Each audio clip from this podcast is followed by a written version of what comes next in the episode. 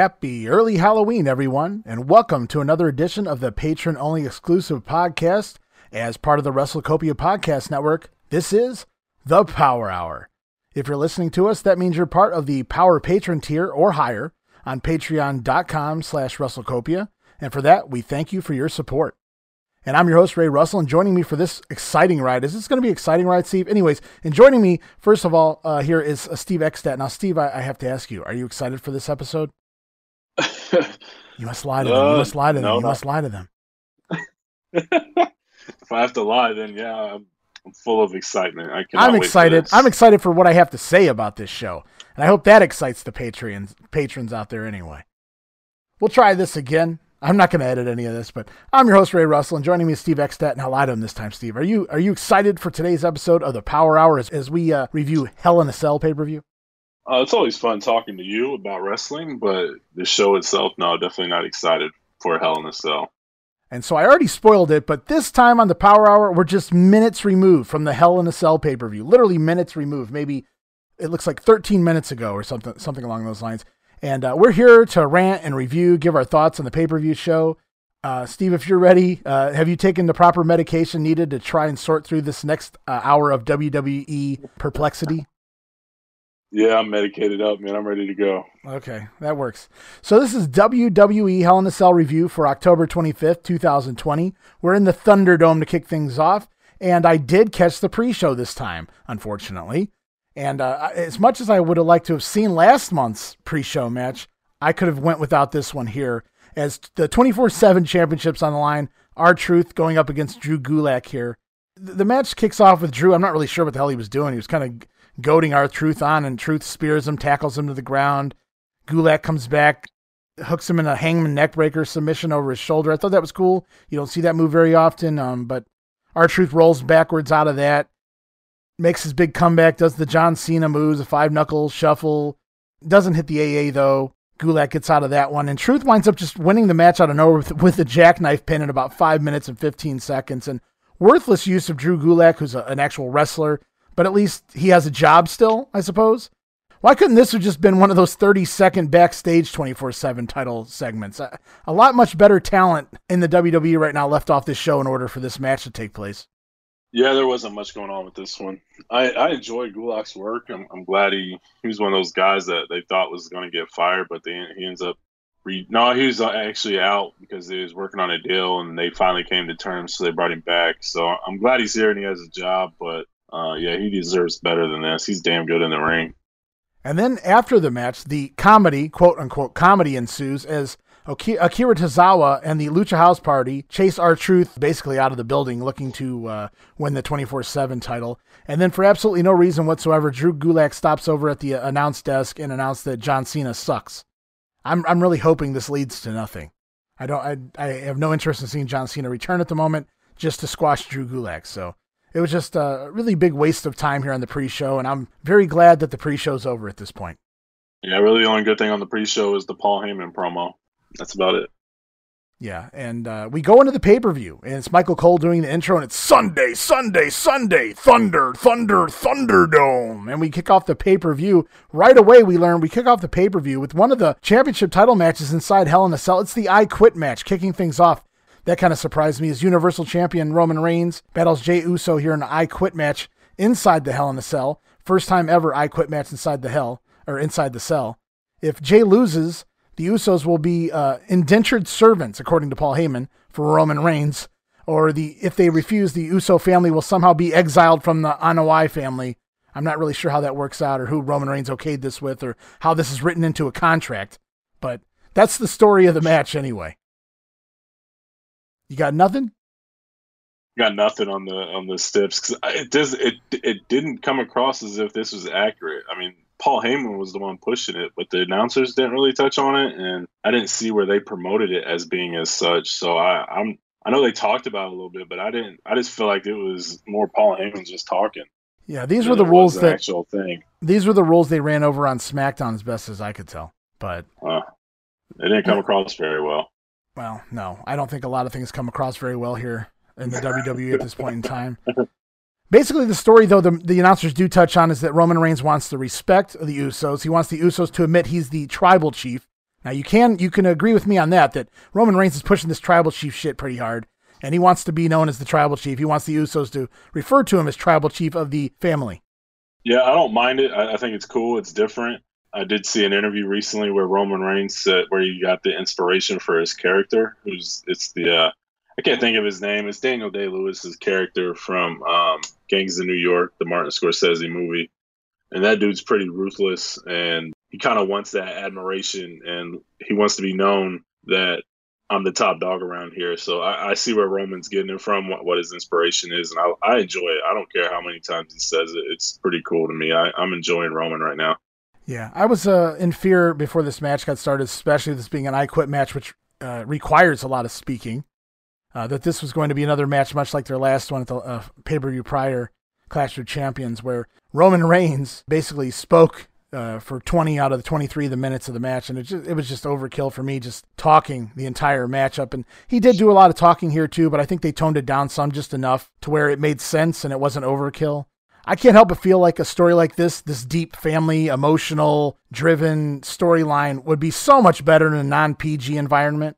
Like more violence inside the cage, blood, things like that. It just felt like had a story like this been told 40 or 35 years ago, it would have been amazing the, the outcome. I picture more of like a dog collar match in the Piper Valentine's. It's just ruthless, yeah. mur- murderous, you know, uh, action. But we get a WWE style match here, so it, it is what it is. Reign dominates early. Uso does make a comeback, does a couple dives to the floor, back inside, takes Roman Reigns' spear. Uso, another comeback, again hit gets hit with a second spear.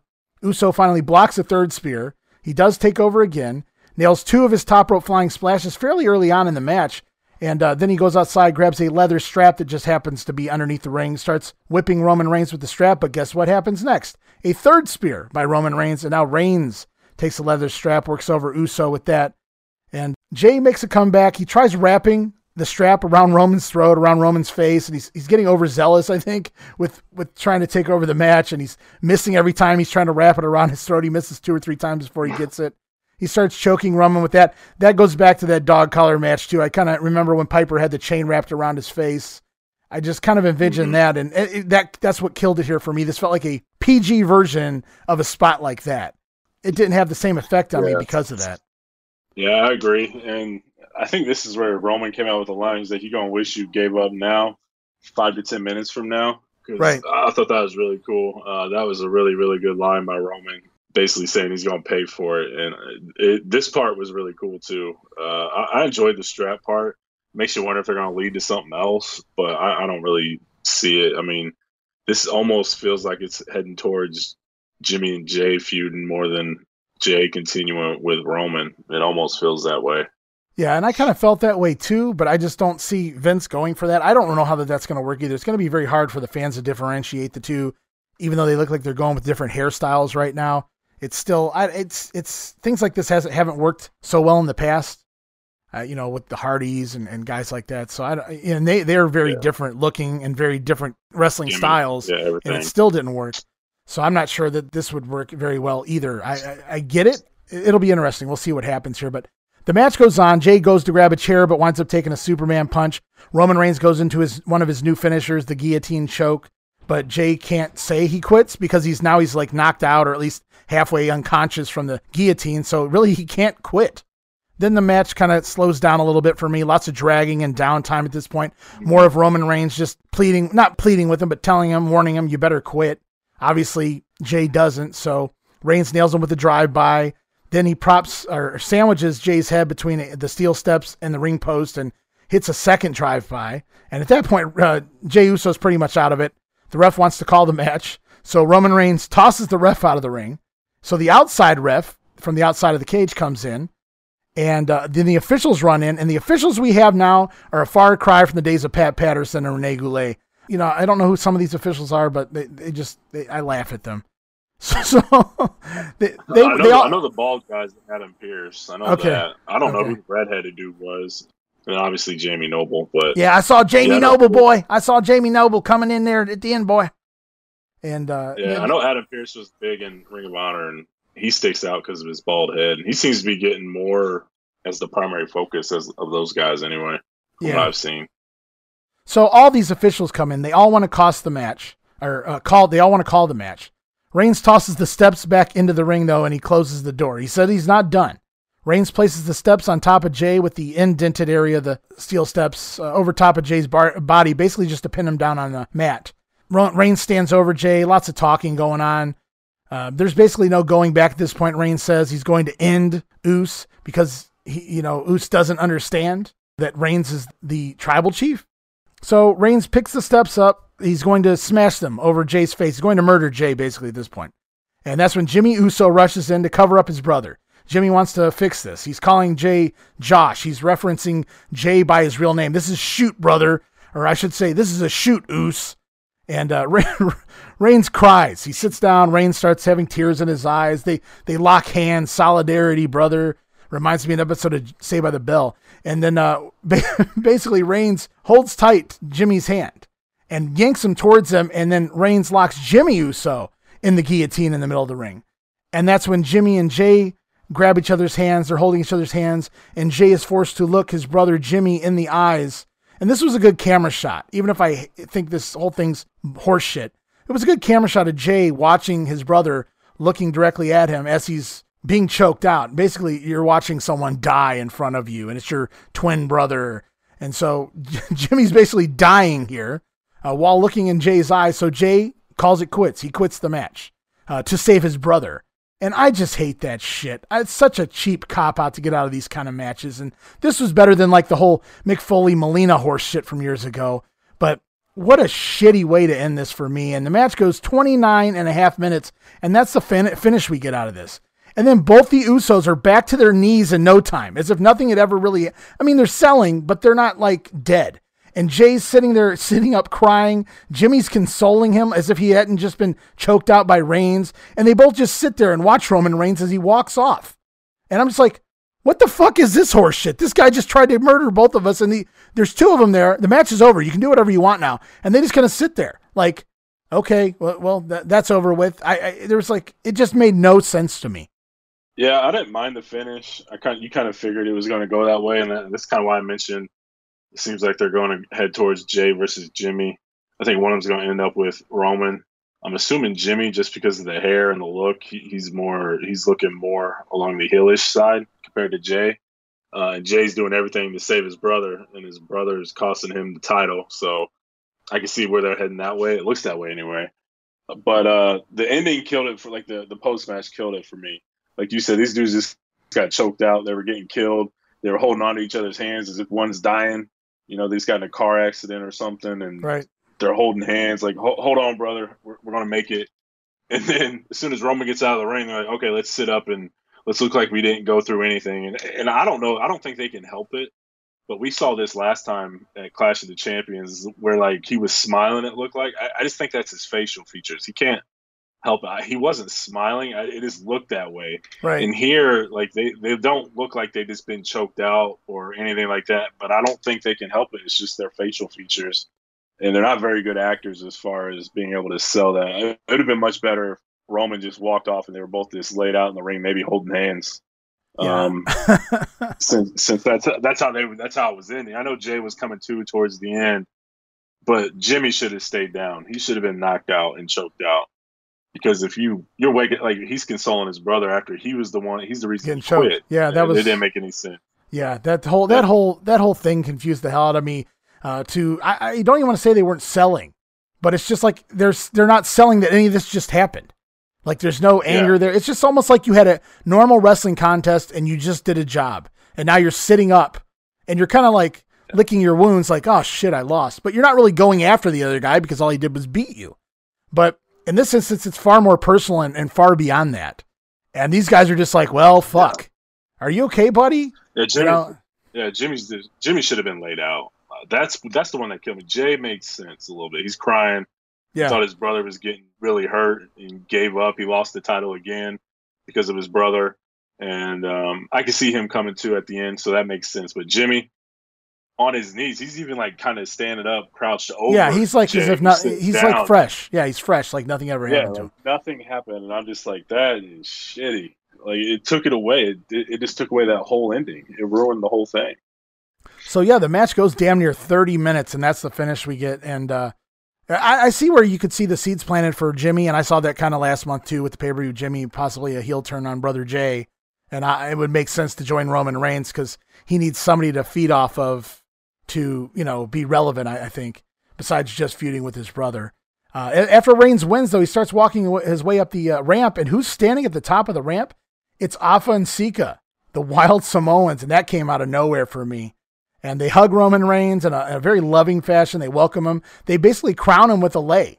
So Reigns is now head of the table, I suppose. And uh, when was he not head of the table as far as like this generation of Samoans go? They're like, when when was it ever said that uh, J- you have to go through Jey Uso in order to be crowned head of the Samoan family here in 2020? I, I, I don't know. I don't really get it, but I guess Reigns just wanted the uh, uh respect of the cousins Uso. But uh, yeah, it was kind of odd. I loved seeing Afa and Sika out there. Uh, it's a little uncomfortable when you see the guys at that age out there, you know. But I love seeing them out there. It's just that I, I kind of hated it at the same time because they were supporting Reigns and it kind of made them heels. And it's like, I guess, you know, once a heel, always a heel. But it's just hard seeing guys that age coming out there and supporting the heels. But I guess, you know, that's it. They crowned him. They, you know, it's kind of like Jackie Fargo passed the torch on to Lawler, the new king of Memphis. It's like the Samoans passed the torch on to Roman Reigns now. Hey, man, this is yours for the rest, you know, for the rest of your run. Have at it. And that was pretty much the end of the segment. Yeah, I, I enjoyed it. It was cool to see them. They look pretty good. They look relatively healthy for their age and everything. Like you said, once a heel, always a heel.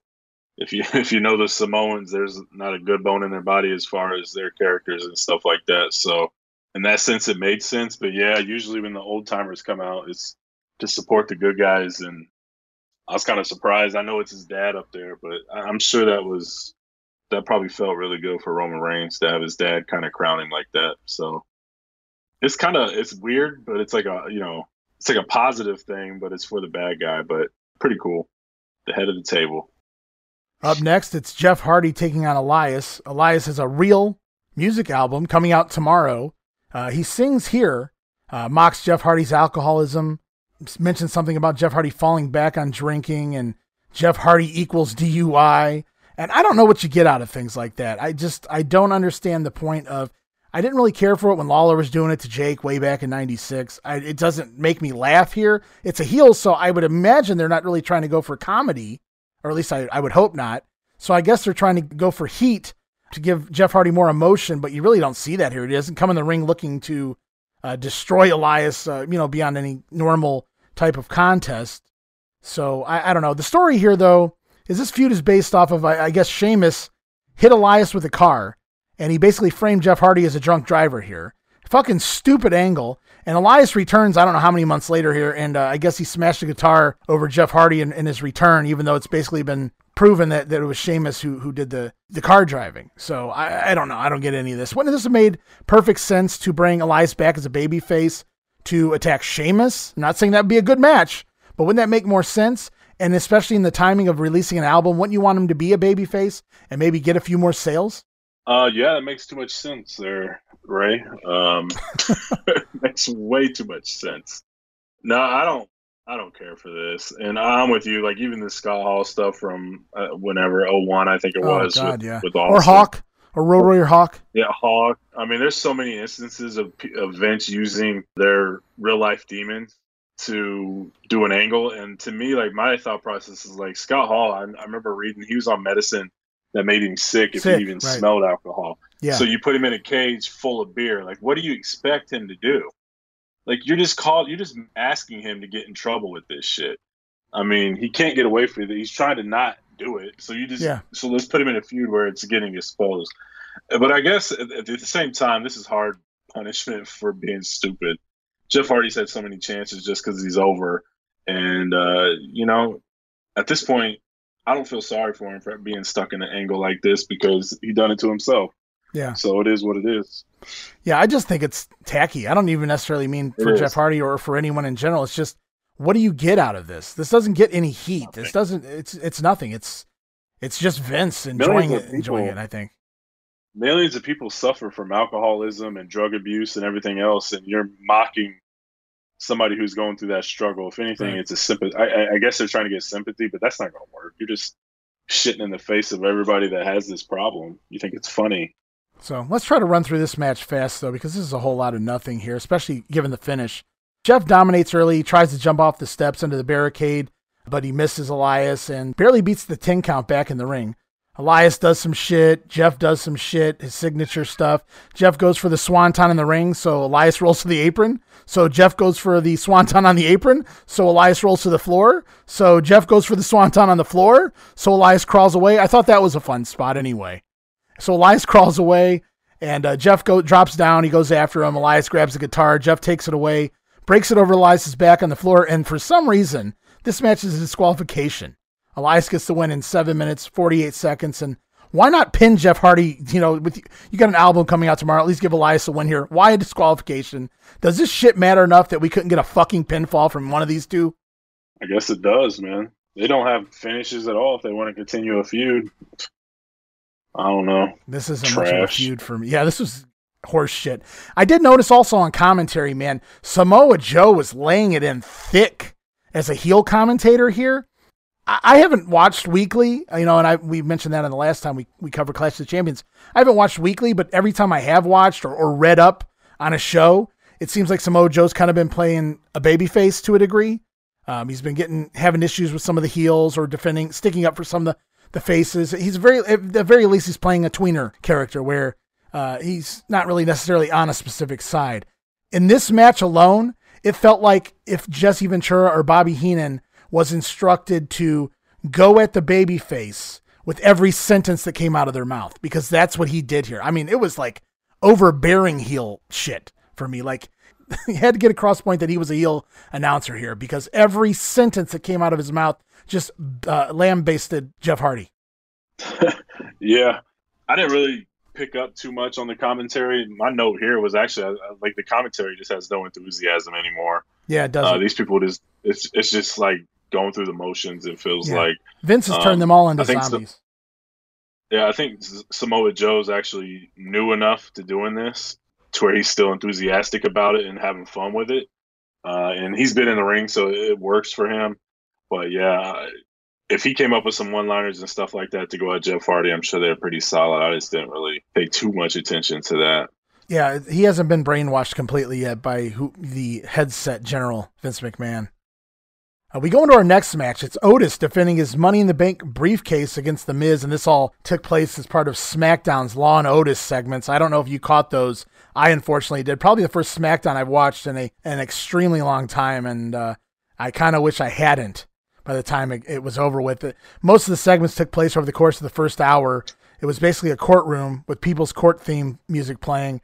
The judge was JBL. The bailiff was Ron Simmons, and I believe Teddy Long was the stenographer, the court re- reporter. It was supposed to be comedy. It led to JBL uh, finding in the favor of Otis keeping the briefcase, but then the Miz uh, apparently pays JBL for JBL off with a, a, briefcase of money. They don't actually show the money, but you hear a cha-ching sign, so you presume cartoony wise there's there's money in that briefcase. JBL changes his ruling ma- magically and announces this match for the pay per view because I guess JBL gets to gets to book matches now at the pay per view. So that's why we have this match here. And what a fun little shit match this was. I wrote a couple lines of notes for this one, but really it just comes down to Otis hitting the caterpillar or going for the caterpillar. John Morrison pulls Miz out to the floor.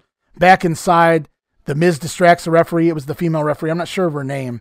And Morrison jumps up on the apron. He tries to hit Otis with the briefcase, but he's caught by the referee. She ejects Morrison from ringside and moments later, Otis's own partner, Tucker, has the briefcase and he smashes it against his own partner's head, Otis's head, clocks him, knocks him out. The Miz even looks completely confused, but he doesn't he doesn't hesitate. Well, he might hesitate for a moment, but he he makes the cover and gets the win. And now Miz controls the briefcase, the Money in the Bank briefcase. And I, I wrote here, no.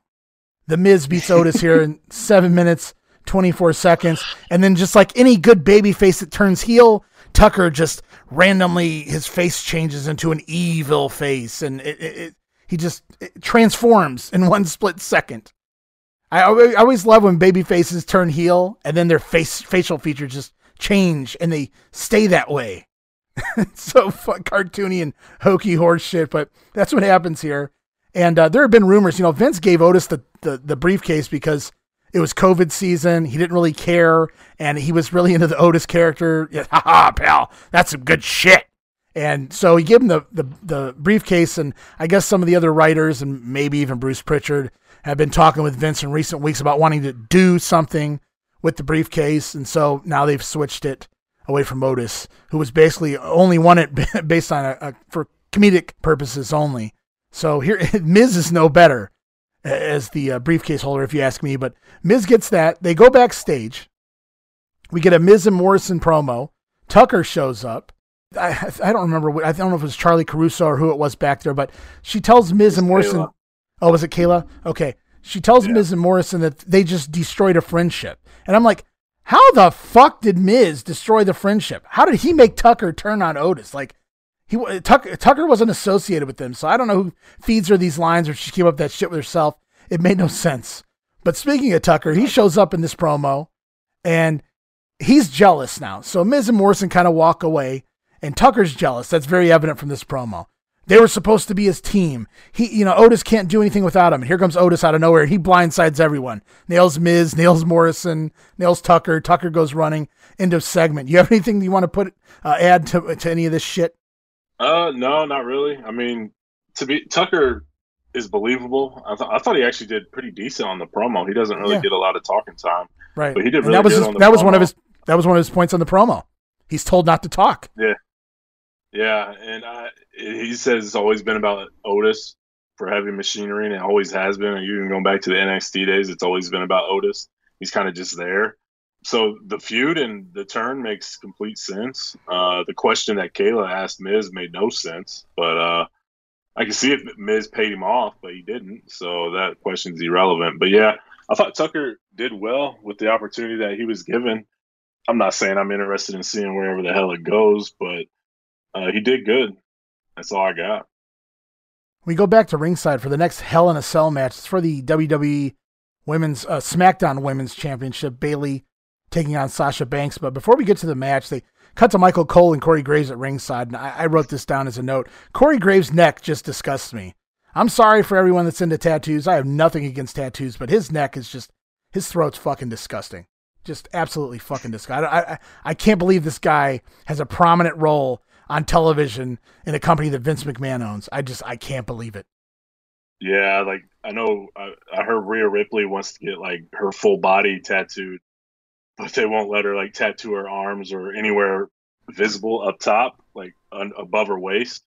So if they're that particular about their talent, it just surprises the hell out of me that somebody like Corey Graves, like you said, is on SmackDown, which is probably the A show right now because they want to impress Fox, and he's the lead color guy. It's just crazy. But I don't know how SmackDown can ever be the A show. I don't think Vince's ego will ever allow SmackDown to be the. Vince just he competes with himself. The dude's a nut job. I mean, I get why it should be the A show, given that Fox is involved. I just don't know that Vince can ever allow that to happen in his mind. The top, the top guys are there. Uh, at oh, least you I, would think they were. I'm sure there's been some words said to him, or after you know the last year of shit, that you better better sh- show some uh, attempts at making this work. You're going to FS1, baby. That's right. they they see how they see how that worked. This, saw this that worked this past week, just like that. How did it go? Did, Woo! What's the ratings? Just like that. I don't know. I haven't looked yet. I can't. I can't imagine it was all that well. Especially up against that World Series got... game, man. That game was insane. Yeah, that was crazy. But anyway, we're getting off topic here. But I was just curious if you saw the ratings. No, not quite yet. But um, so this match kicks off pretty cool. Sasha Banks, though, she needs. I've said it before. She needs her music back especially as a baby face here. That music does not work with her entrance. It sounds like a fucking tuba. I, I don't know what the fuck they're going for there. Uh, I found out that Bayley has been champion for 380 days, and where the fuck have I been? And apparently she was, so I looked it up to make sure I understood them. And apparently she was champion for 140 days before that, lost the belt for five days to Charlotte, and then won it back for another 380 here. So she's been champion a total of 520 out of the last 525 days. And I wouldn't, and you wouldn't know that whatsoever unless you watched, I guess, SmackDown, which I don't. So it didn't really mean a whole lot. Living proof that you can get away with anything over there on SmackDown. Yeah, it's cool though. I mean, um, I knew she was champion, but I didn't realize it was for that long. Like I think I picked up on that at the Clash or maybe even SummerSlam before that. I'm like, she's been in the champion that long. I didn't even know. so tells you how well her run's going.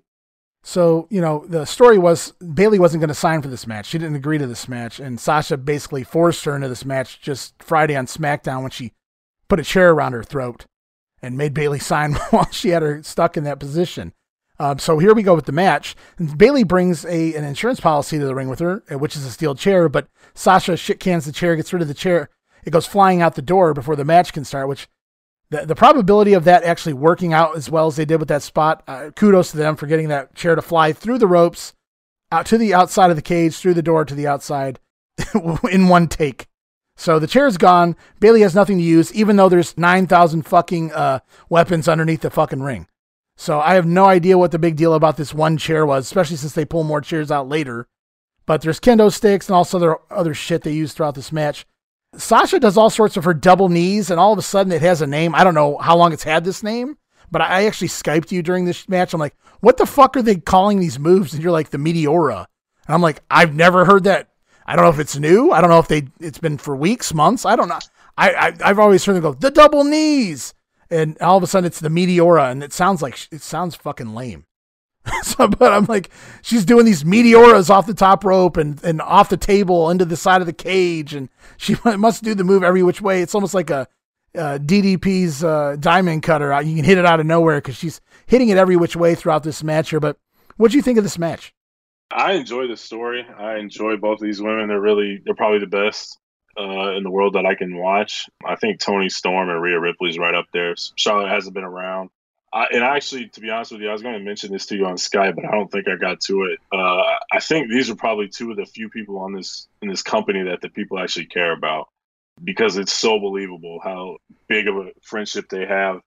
And I, I know we had that whole one hour show on talking about can WWE ever get back to their glory days, and how we trash people for like social media and video games and things like that. Where I think in this one instance for these two women, I think that actually helps all the the uh, social media stuff that they do and the backstage stories of them being best friends. And we were supposed to get this before. We seen it in NXT. We supposed to get it before on the WWE roster. Uh, things changed due to injuries and what happened with Sasha, so it never really happened. They botched Bayley's call up. So all sorts of stuff. They've gone through hell and back probably ten times over with each other and against each other. And this time it just felt with Bayley's heel turn and then Sasha rejoining up with her was the perfect storm, so to speak, for them. Yeah. Mm-hmm. And um, I've actually bought into it because I, I don't know if for whatever reason this is the one storyline that it, it kind of reminds me of Fast and Furious, how they just kind of got lucky after those the first one, how the second, third one, and fourth one didn't really do anything to totally butcher the storyline, right? For everybody to come back. They've been these people have been together for five, six years, and somehow they didn't mess up the story so bad to where you can't go back to it. Yeah. And um, people are just invested in these guys all the way back. All, these women, I should say, all the way back to their NXT feud and that major, that big time matchup, Brooklyn NXT Takeover Brooklyn so people are invested in these, and whenever you have that investment, these matches are always good. You kind of give them passes and things like that. But I thought this match was probably the best one on the show, to be honest with you. Yeah, I'm not going to argue that at all. Early on, Bayley uh, tries to go to work on Sasha's neck, but they don't really play that into the the entire duration of the match, which is kind of weird because Sasha's coming back from the neck injury. So that's the only flaw I really found in the match here. Lots of great moves throughout the match, and and some flubs too. But you'll have that, especially with pro- uh, props, as my wife calls them. We call them foreign objects and weapons. My wife calls them props. Ooh, they're bringing out the props. And that's basically what they are. Is, is props, and yeah. some of these props got knocked over while they were trying to set them up at, at points and times. Really cool spot though. I thought it was lame the, when they when she set it up. I thought it would look like it was it was lame. She, uh, Bayley, I think it was, or maybe it was Sasha, set the uh, kendo stick up in the hole of the the steel steps and and into the cage It was propped up across the steps to the cage. And I thought that looks lame. Like somebody's gonna go through a stupid uh, kendo stick. But uh, the drop toe hold onto the, the cane actually looked pretty cool there. Sasha took. Uh, it was better than I, yeah. I had anticipated. They did some good stuff. They they were really out there uh, giving it their all. I mean, um, some of the spots they were doing. Uh, S- Sasha with the hurricanrana that she sent Bayley headfirst into the cage. way later in the match, Bayley with that sunset flip, Sasha goes backwards, headfirst backwards into the Oh, the steel chair that was propped up in the corner. I mean, her head bounced off that chair. That was a hell of a yeah, spot. My probably my That was nasty. It was probably my favorite spot of the match. And you know, I, eh, people are like, oh, that's mm-hmm. terrible. No, man, it was just it was awesome looking. You know, I'm, t- I'm you know, everybody wants to be equals here. I'm not looking at them as women. I'm looking at them as, as, wrestling performers. And Sasha was tough enough to say, yeah, let's do this spot, and she took it. She didn't put her hand up. She didn't pull back. She took that shot, man, and it, it looked great. So great job by Sasha, as far as I'm concerned. Yeah, I agree 100. percent It was the best, maybe the best spot of the whole night. To be Yeah. honest with you, Yeah, I enjoyed it. a lot of I- times those sunset flip, those sunset flip moves can look ugly because you delay or you got to flip over, get your momentum back, and then do the move, kind of like the the sunset flip power bombs to the outside. They usually always look like shit. But this one, it was just all one motion. Sunset flip, bam, she's smoking the chair in the corner. So, um, yeah, really, really great spot. Yeah, they were throwing caution to the wind. I mean, in the outside, Bayley took some crazy spots. Like she didn't even. Um, at one point, Bayley tried to do a Saito suplex off the apron on Sasha, and Sasha counters into a sunset flip power bomb, and Bayley goes flying backwards right into the cage. No hesitation in taking the bump. She just launched herself backwards into the cage. Very that could you know that can always end badly. So they were just giving it their all. They weren't holding back. Now let's now let's talk about the uh, the elephant in the room, the uh, spot that didn't take place that uh that ate up a little bit of time here. At one point, Bayley gets a couple kendo sticks out from under the ring and some duct tape. And it takes her forever to, to get the duct tape going. She's biting at it, gnawing at it. Finally, she gets it loose and she starts taping these two kendo sticks together in shitty fashion. And then she props one up on the ring apron and, and all the way across to the cage. And then it immediately collapses because the duct tape's not on it very well. And I'm just like, that took forever to set up, and then it, it looks like shit. And then Bayley actually trips over it as she's trying to, to climb back in the ring, so it falls even more. Yeah. So yeah, I don't know This what they were going super- for there. They don't end up using the spot. I don't know if that was just to kill time for Sasha to get the fire extinguisher out on the other side, but I don't think so because it just seemed like they could have come up with something better than that. And I don't know if somebody got in the ref's Yes. earpiece or, or what was told or they caught an audible themselves, but whatever they had had planned over there, I'm glad they didn't do it because it would have looked like shit. Yeah, I think so too. You, I'm sure they think these this stuff through in the back, some of it, and I don't know what you expect when you tape two kendo sticks at the top end of them, not the handle end. It was the top end, so she did them long way so it could reach long enough, and they they sagged in the middle, so it just looked terrible and it didn't look effective. Uh, the best part of that though, she was she grabbed the duct tape, being a heel. She's like, "Hey ref, can you get this for me? My hands are sweaty." So she had to use her teeth to get the tape, and you can hear the ref say, "No, I can't do that." So I thought that was great. I mean, that's just being a heel, and you know, you, trying to make excuses for why it's taking long. That's very smart. It's the little things like that that that impresses me, and for Bayley to be able to do that, it, it just goes perfect with the character that she's portraying right now. And I thought that was awesome uh, that they picked up on that. But yeah, terrible looking spot. It just looked dumb, and Yes. uh, I, you you could tell. It almost looked like she was frustrated with how Oh, yeah. shitty it looked after she taped it and set it up, and that's why she tripped over it to make I- it. Okay, maybe I'm just gonna trip over it to make it look like it's not gonna work, and we'll just Yeah. move on.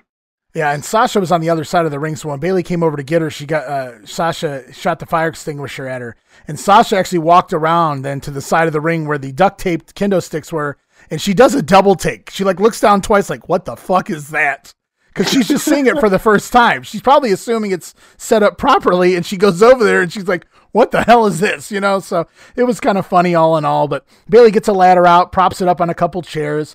Now there's two chairs in the even in the ring, even though at the beginning of the match Bayley was worried about her chair getting shit canned out of the ring. But so the match goes on. She flap uh, she flapjacks Sasha on the ladder, lays her on the ladder, spray paints a big X on her. She goes up. She's gonna go for the big New Jack diving chair spot here. Sasha moves. Uh, Sasha winds up jumping off the ladder, doing the Meteora on Bayley in the corner. See, I, I pick up on these new move names. Um, Sasha actually uses Bayley's own move, uses the old Bayley to belly for a near fall on Bayley.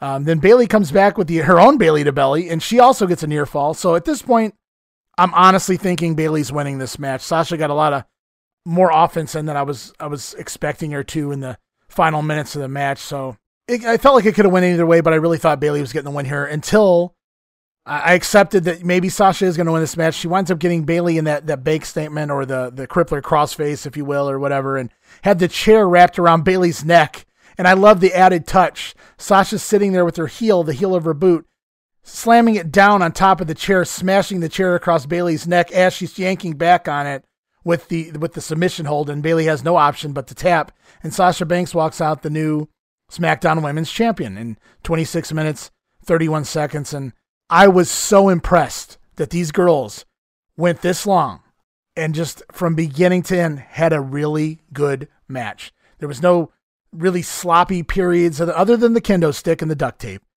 Uh, and I forgive her for that. Um, other than mm-hmm. that, man, there was nothing sloppy in this match. I mean, it was really good. Good psychology, yeah. good bumps, good moves. It didn't look, you know, timid. They really went out there and gave it gave it everything they had, and they delivered. And I, I thought this was the best thing on the show, bar none. Yeah, absolutely. It's hands down. I even mentioned to you earlier that maybe they, they could end the show.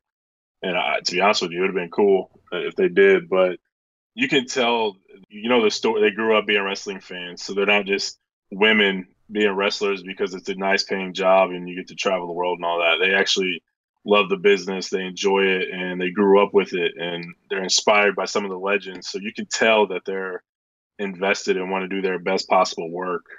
Right. They and weren't models first. Sure, yeah, exactly. So I I feel like, and obviously when you're in there with your best friend, it's easy so you could tell the, the chemistry and everything, just everything about this story, this match, it all pointed to Sasha winning, and the way she won was awesome. The kick in the chair was just an extra touch that a lot of people today just look over those little things like that. And Sasha picked up on all of the, both of these women picked up on it on those little things throughout this entire match that just feeds into the story. And I thought they did a tremendous job. And I was kind of scared there for a second on that ladder spot Mm-hmm. So how many times have we seen people running and jumping off those and they just collapse under them before they can even do the move and they get hurt? And yeah. she's small enough to where it worked, thankfully, because that was a really cool spot too. But um, yeah, just a great match. Really, nothing negative about it. There were some sloppy moves, but like I said, when you're invested in something, you forgive that and just move on. It was yeah, a my, really, really solid match. My only hope at this point is that they this isn't a transitional gimmick and that Sasha gets to keep the belt at least through WrestleMania, and they give her a decent program to work through WrestleMania before she drops the belt because she really deserves it. I don't care how much Vince McMahon isn't a big fan of hers or how she's too injury prone, which I can't really argue that, but I'm a big fan, and I thought she did a really good job here.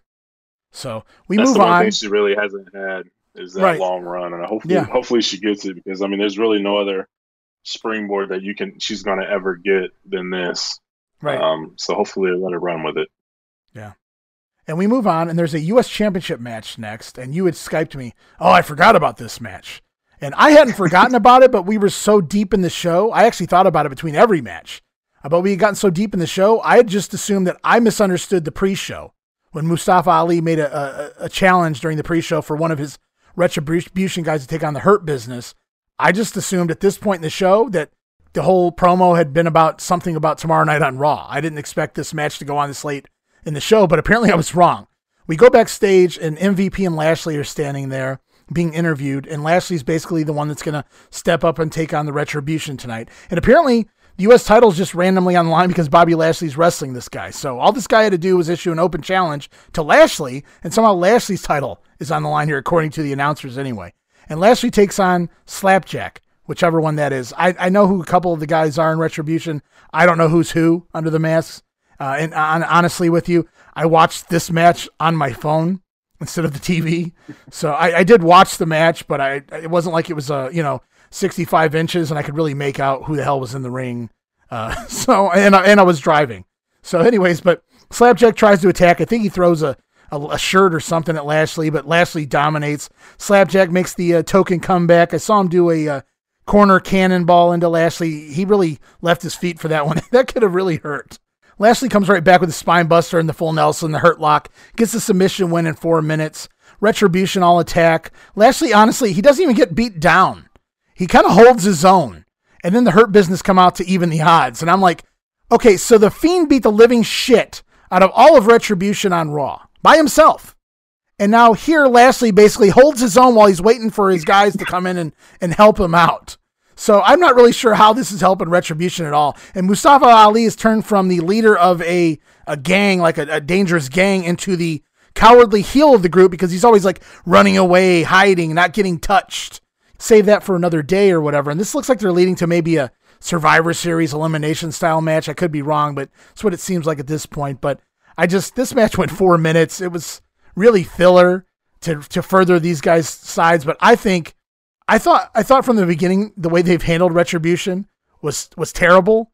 But now that they're actually active members of the roster and signed contracts and wrestling in the ring, now they're like even getting handled even worse.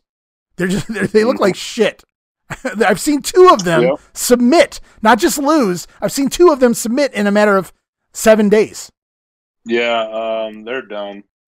I, I really feel like uh, the retribution angle is already it's ruined at this point. Yeah, there's, there's nothing they can do to recover from no. this. Uh, I, am not believing Ali. He had that cool run when he everybody was salty. He didn't win Money in the Bank last year. It's whatever. He's a good wrestler, but uh, I'm just not a fan. This was Shane Thorne. He was in one of those tag teams in NXT, but his partner ended up retiring and headed back to Australia. So he's kind of been treading water. Okay. For a while, that's who he is. But uh, anyway, yeah, uh, Dominik did. Dijakovic. Uh, he deserves better. Yeah, Jack. Yeah, yeah. He, he, deserves better than this. They better figure out something fast if they want to salvage this. But jobbing out to Lashley and the Hurt Business, and then wow, I didn't watch Raw, but him them getting completely destroyed by Bray Wyatt. They either already don't give a shit and just want to get rid of it, or they're setting it up for a big name to come and save them. I don't know who that could be, but they're heading nowhere fast if they unless they change it real quick. I agreed. They could be the the way of the uh, Raw Underground here pretty fast. the way they're being booked. No, I gotta give him props. MVP, uh, yeah.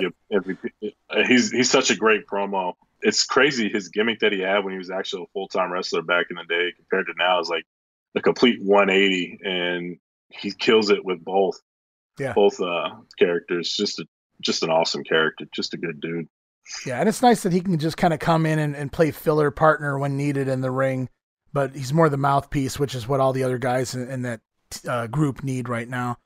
And we go into the main event of Hell in a Cell. It's another Hell in a Cell match. I think this is the first time ever we have three Hell in a Cell matches, as far as I can remember, on the pay per view.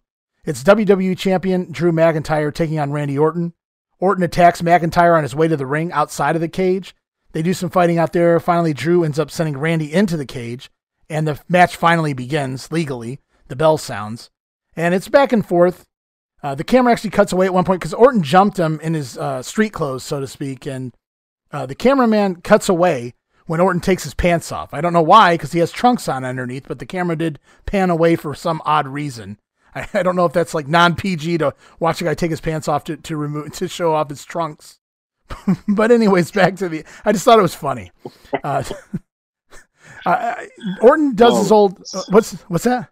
I just said, "Oh my goodness!" I didn't even yeah. pick up on that. It was it was goofy. It's like, oh my gosh, I gotta I gotta pull away from this. But anyways, Orton actually hits his backbreaker, the uh, over the over the back backbreaker gimmick that he does, and I was uh, shocked that they had Drew McIntyre kick out on that move on a one count. But um, Drew with a variety of overhead throws here. I'd call them belly to bellies, but they were just a lot of different throws, really. Orton, t- some of them, Orton just launched himself, it looked like.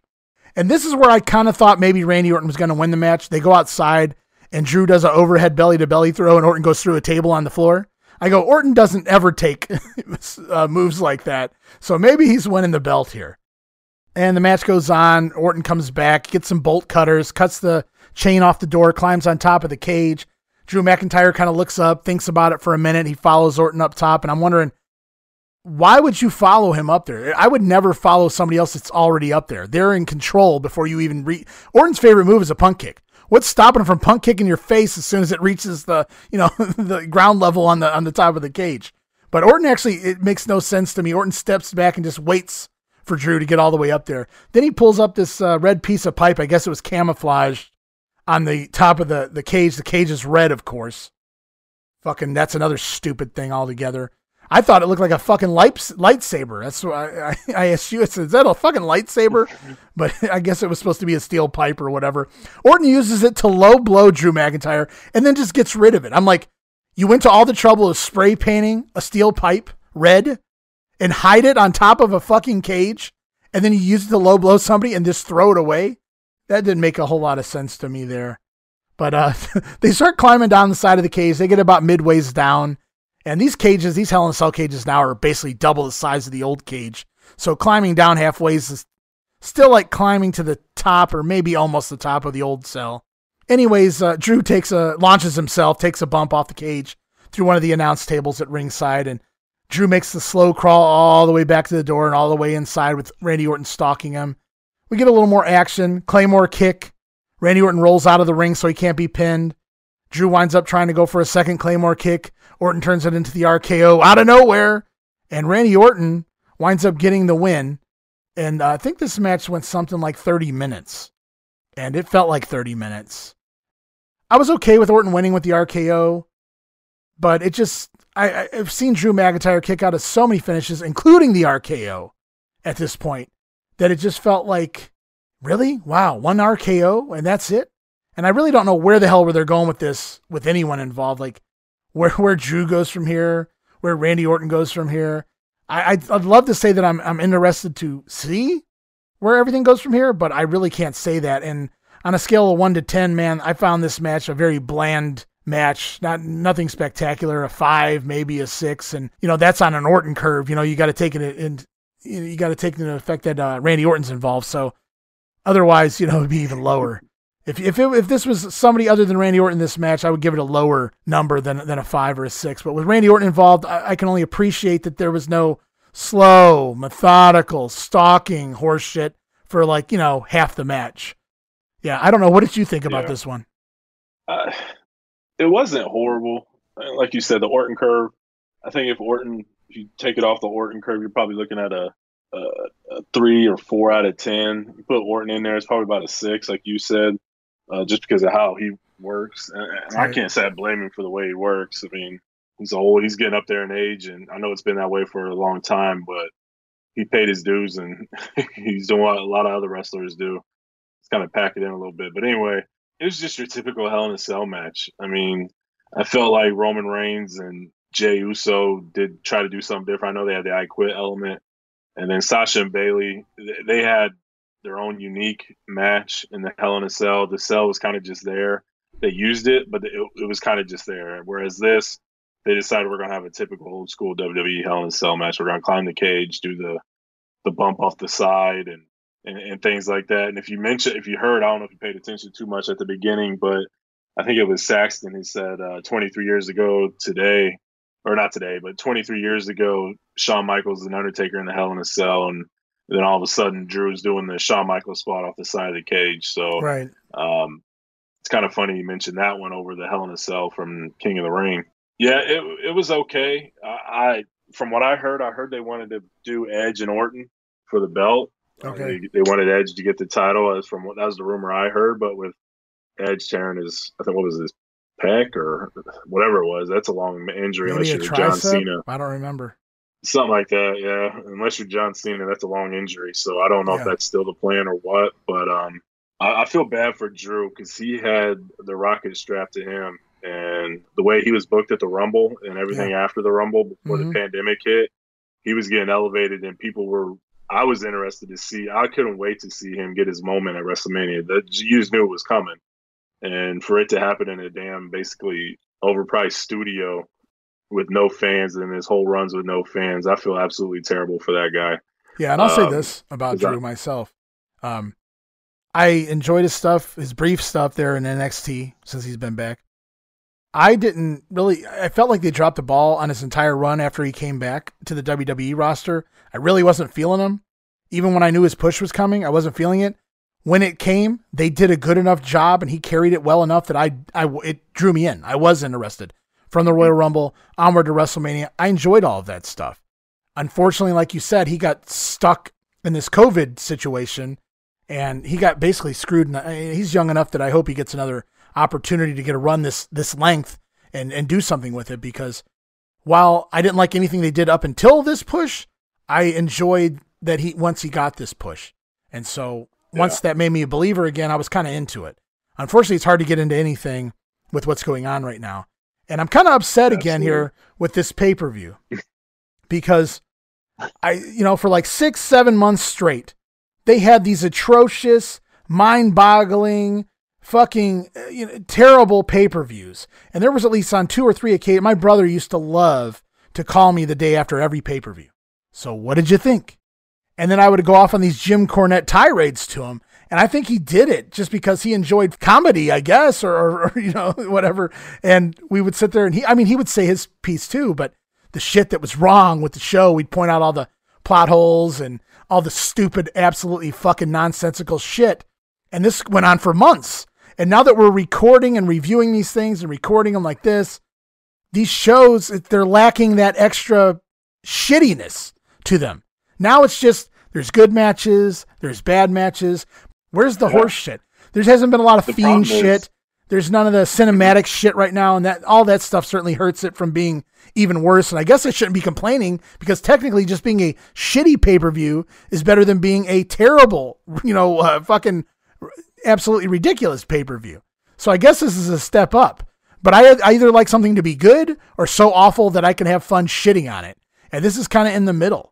Again, like last month, because nothing was over the top offensive.